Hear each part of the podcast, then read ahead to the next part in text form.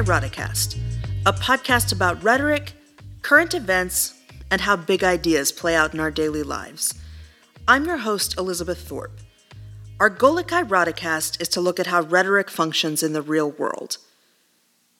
The longer I work in a college environment, the more convinced I become that it just widens the privilege and economic gap. And if it doesn't widen it, it solidifies it. Education is supposed to be a way out of a troubled or economically challenged past. It's supposed to be the key to advancement. And yes, for some, that is true. There are some who come from nothing, and through education, triumph over their circumstances and go on to do phenomenal things. And colleges and universities everywhere are trying so hard to reach out to first gen students to help them navigate the hidden curriculums of higher ed and get them to where they need to be so that they can keep up with their peers who are raised in privileged homes where college was expected, and they were given every tool and every gift they could have desired to make sure they got them where they were successful. Many schools are legitimately trying. But the truth is, the successful students in college are the ones who showed up successful. The students who do well are the ones who have always done well. For the most part, a student who starts with an A ends with an A, and a student who struggles in the beginning will struggle throughout. Now, obviously, this is a generalization. There are plenty of students who struggle in the beginning, but then through hard work and determination get it together and by the end are successful. But all too many show up to college either unready, unprepared, incurious, or overwhelmed, and that doesn't change. The college dropout rate in America indicates that this stratification between privileged students and those with more challenges is self perpetuating in a number of ways. According to Melanie Hansen of the Education Data Initiative, in the United States, the overall dropout rate for undergraduate college students is 40%. 30% of the dropout rate comes from college freshmen dropping out before their sophomore year. Nearly one third of freshmen drop out before their sophomore year. In four year colleges, 56% of students drop out within six years. Black students had the highest college dropout rate at 54%. 38% of college dropouts, the largest majority, said they left due to financial pressure. Students under the age of 19 are the least likely to drop out of college, followed by those 30 or older. Students between the age of 20 and 29 are the most likely to drop out at either a four or two year institution. Asian students were the least likely to drop out at either two or four year colleges. 10% of Asian students dropped out at four year institutions, 35% of Asian students dropped out at two year colleges, 36% of American Indians and Alaska Natives were more likely to drop out after two years at four year colleges, 23% of full time Native American students graduated within four years. Between 2000 and 2017, the number of Native Americans who attained at least a two or four year degree had declined from 30 to 27%. 46% of black students complete their degree at a four year public college within six years. Nearly 66% of black undergrad students are women and 33% are men. Black male students pursuing a four year degree were the most likely to drop out. Dropping out of college can mean signing up for $25,000 less per year in income than those who graduate. It can mean a higher chance of becoming unemployed and fewer opportunities for jobs. Dropping out can not only decrease that potential, but leave some students in even worse position before they enrolled. The labor force participation rate for college graduates possessing an associate's degree is 69.6 versus 57.7% for high school graduates in 2017. Adults who attended some college but didn't graduate earn about $1 less per hour on average than those who earned a two year degree, and about $5 less per hour on average than those earning a four year degree. College dropouts earn on average $21,000 less per year than their college graduate counterparts. The reasons for dropping out of college vary widely. It's true that many former students find other economic opportunities. Some students may feel it's not worth it to complete college. For others, it may be due to failing physical or mental health. Some students may be unprepared for the challenges of college studies. Another group may have enrolled in college only to meet the expectations of others. Some students leave after doing a cost benefit analysis of the level of debt required for completion versus job prospects upon graduation. As many as 25% of students who take standardized tests for college readiness end up being directed to remedial college courses. Remedial college courses can become a bottleneck for students as they do not count for credits, delay graduation, and increase tuition costs. Fewer than 25% of college students taking remedial coursework go on to declare a major and graduate. Among the most prominent issues that could cause a student to drop out of college are financial conflicts or money. Both high tuition costs and the difficulties of paying bills while studying are critical factors. Concerns about affordability for higher education keeps many potential high school graduates from even applying. The cost of college tuition has continually increased, skyrocketing by 1,375% since 1978. Tuition rates are climbing far faster than the cost of living. For most students, even part time college is out of reach without financial aid. College graduation also affects unemployment rates. The socioeconomic consequences for those who drop out of college are significant. Education has a direct effect on equity. College dropouts or those with no education tend to stay in low income brackets, place more of a demand on government and social services, and struggle in the labor market to advance. In 2017, graduates possessing a bachelor's degree had unemployment rates around 2.5%. Graduates with a two year or associate's degree had a 3.2% unemployment rate. 12.7% of students with only a high school diploma are more likely to be in poverty. Graduates possessing a bachelor's degree or higher typically see poverty rates close to 4.8%. Students who are first generation students and the first in their families to go to college fare poorly as well. As many as 89% of these students do not receive a degree or credential. The likelihood of a student re enrolling in college after they have dropped out is low, with only 30% returning to finish a degree. We can see how these issues are cyclical. Lack of college education leads to less money, which means no college for your kids, and so generational wealth becomes impossible. So, getting to college is one battle, staying in college is another battle and succeeding in college is a whole different battle. The cards are stacked against kids from less affluent backgrounds in myriad ways. It should be that if they can make it to college, then they can depend on their own wherewithal to propel them into success. But it's not that easy. College just perpetuates these societal rifts because the students who excel from the beginning tend to, not always, but tend to come from middle class to affluent white homes. And the students who struggle tend to be first generation, low SES, or students of color who did not have all of the advantages of their well off white counterparts. Schools try to combat this with any number of programs. Schools like Princeton and MIT even make school basically free for students who prove themselves meritorious but come from households that make less than $60,000 a year. How can they afford that, one might ask? Well, the truth is, not too many kids from low income households can prove themselves meritorious enough to make it to Princeton. That takes the kind of advantages that only money can buy. I give my students an opportunity to redo one of their major assignments for full credit. And I always bang my head against the wall when students who get A's redo it for a higher A.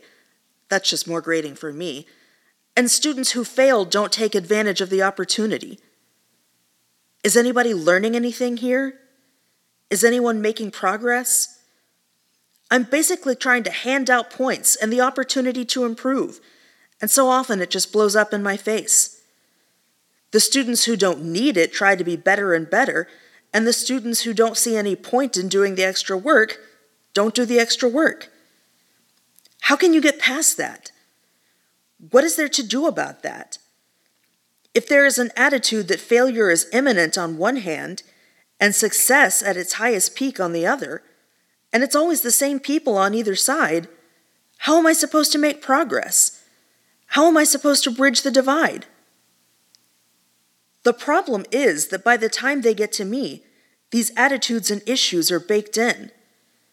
College just reaffirms problems that 13 years of education prior to college have driven in over and over.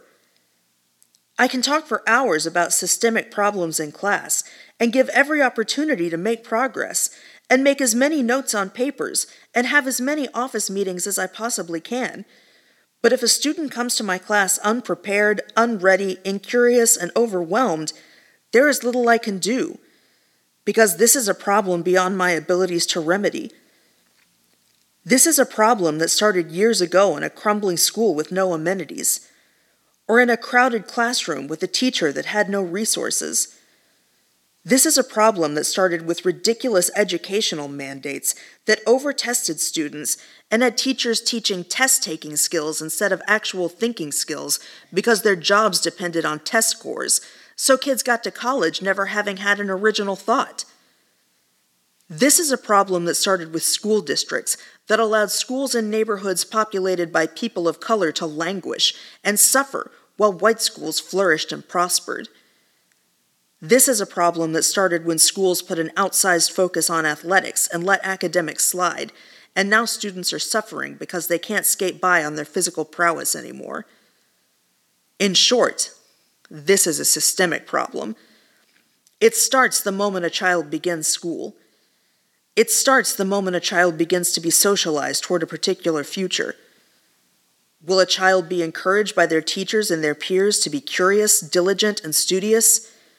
Or will they be socialized to be indifferent to learning and do the minimum to succeed? I can't combat 13 years of training in the latter. And let's be clear, this isn't always a racialized problem.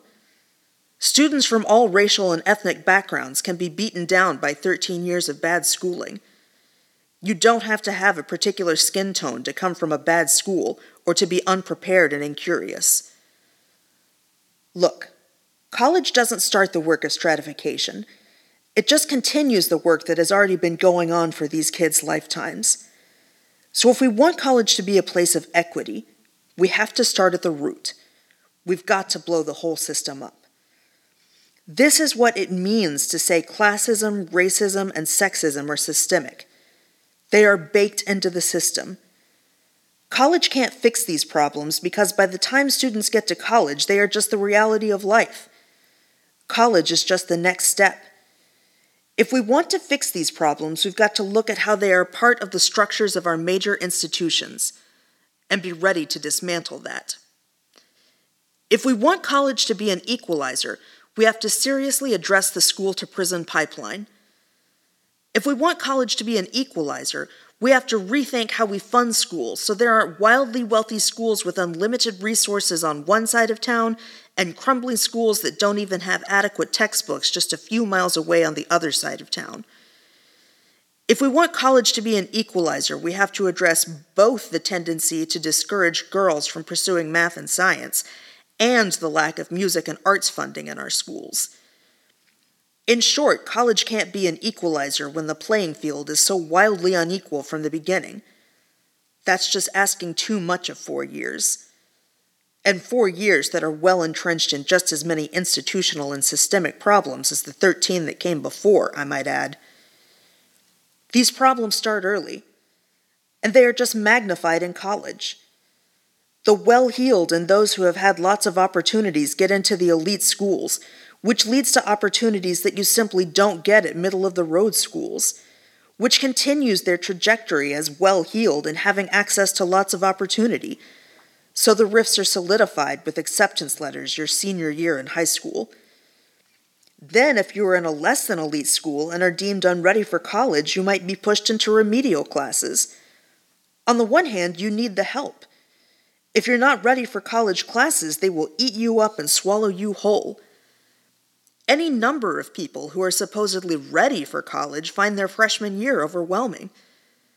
But if you're not ready, you get pushed into classes that are supposed to get you ready. But statistically, weed out those who lack privileges that many of their peers have. Because you have to pay for those remedial classes, even though they don't count toward your degree plan. They're just hours on your transcript. And more and more colleges are starting to cap the number of hours you can take before it costs more. So those remedial classes are just occupying space that a minor or an elected could have been.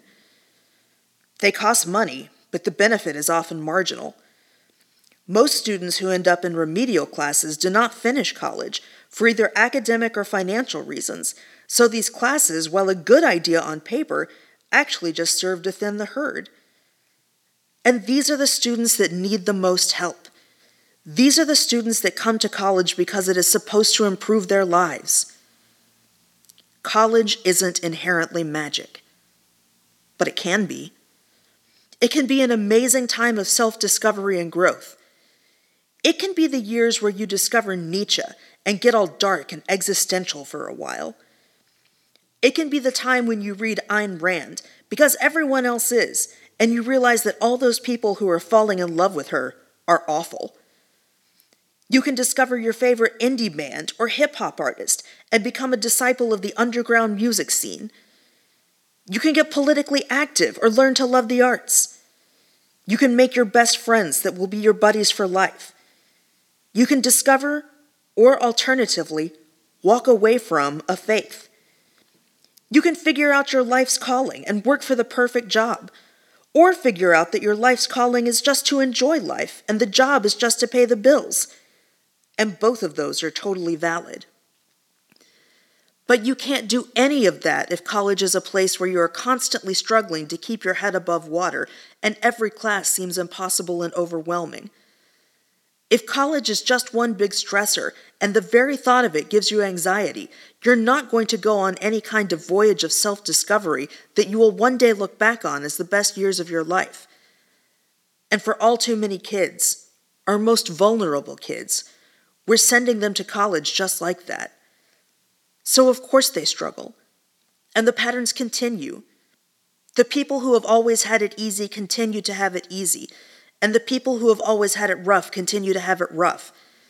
It's just that the new challenges of college exacerbate it. So, what can we do? I'll tell you this much. The answer isn't in any community building or retention program the university can come up with, regardless of what your admin is going to force faculty to partake in. That might be a band aid, but the wound is still going to fester. The system has got to be torn down and rebuilt from the ground up. And I honestly don't know how that can be done. That's the problem with systemic issues. They require systemic change, and systems are entrenched. But if we want to save our college students, we've got to save our high schoolers. And to save our high schoolers, we've got to save our middle schoolers. And to save our middle schoolers, we've got to save those kids in K through 5. I try to meet my students where they are. And the trend in pedagogy right now is to be as flexible and as accommodating as possible. We are encouraged by others to really be as flexible as we can with due dates, with grades, with assignments, with readings, the whole lot. If you are involved with pedagogy Twitter, you know that anybody who holds people to a due date or has an attendance policy is a right monster. But I also know people who are on the job market outside of academia, and they are giving me some insight into the proverbial real world. And they say if you miss a meeting or a deadline out there, there are no second chances. If you mess up your job interview because you weren't prepared, that's it. You don't get a chance to revise your draft. If you half ass your presentation or just don't show up for a week at a time, your boss is under no obligation to be accommodating, and we're not doing our students any favors by preparing them for the world as if any of that was the case. So, what are we supposed to do for those students who are the most vulnerable? The ones who come unprepared because of a lifetime of challenges? Accommodate them in the hopes we can undo a lifetime of damage, or try and get them ready for the life that is coming once they leave us? Newsflash they are both impossible. So, if you are serious about helping retention rates in first gen students, make sure Head Start is well funded in your area. Make a donation to the local middle school tutoring program or do some tutoring yourself. Support your local schools and vote in those bond elections. College will never be the great equalizer. That has to start much earlier. And that means doing something to help our K through 12 schools as soon as possible. Thanks for listening to this episode of Kairoticast. We really hope you'll join us again. If you have feedback, we'd love to hear it. If you have questions, we'll try to answer them. If you have issues you'd like us to address, send them our way and we'll do our best to get to them. Make sure to subscribe or leave a review. Email us at elizabeth at kairoticast.com. That's K A I R O T I C A S T. And we look forward to seeing you next week.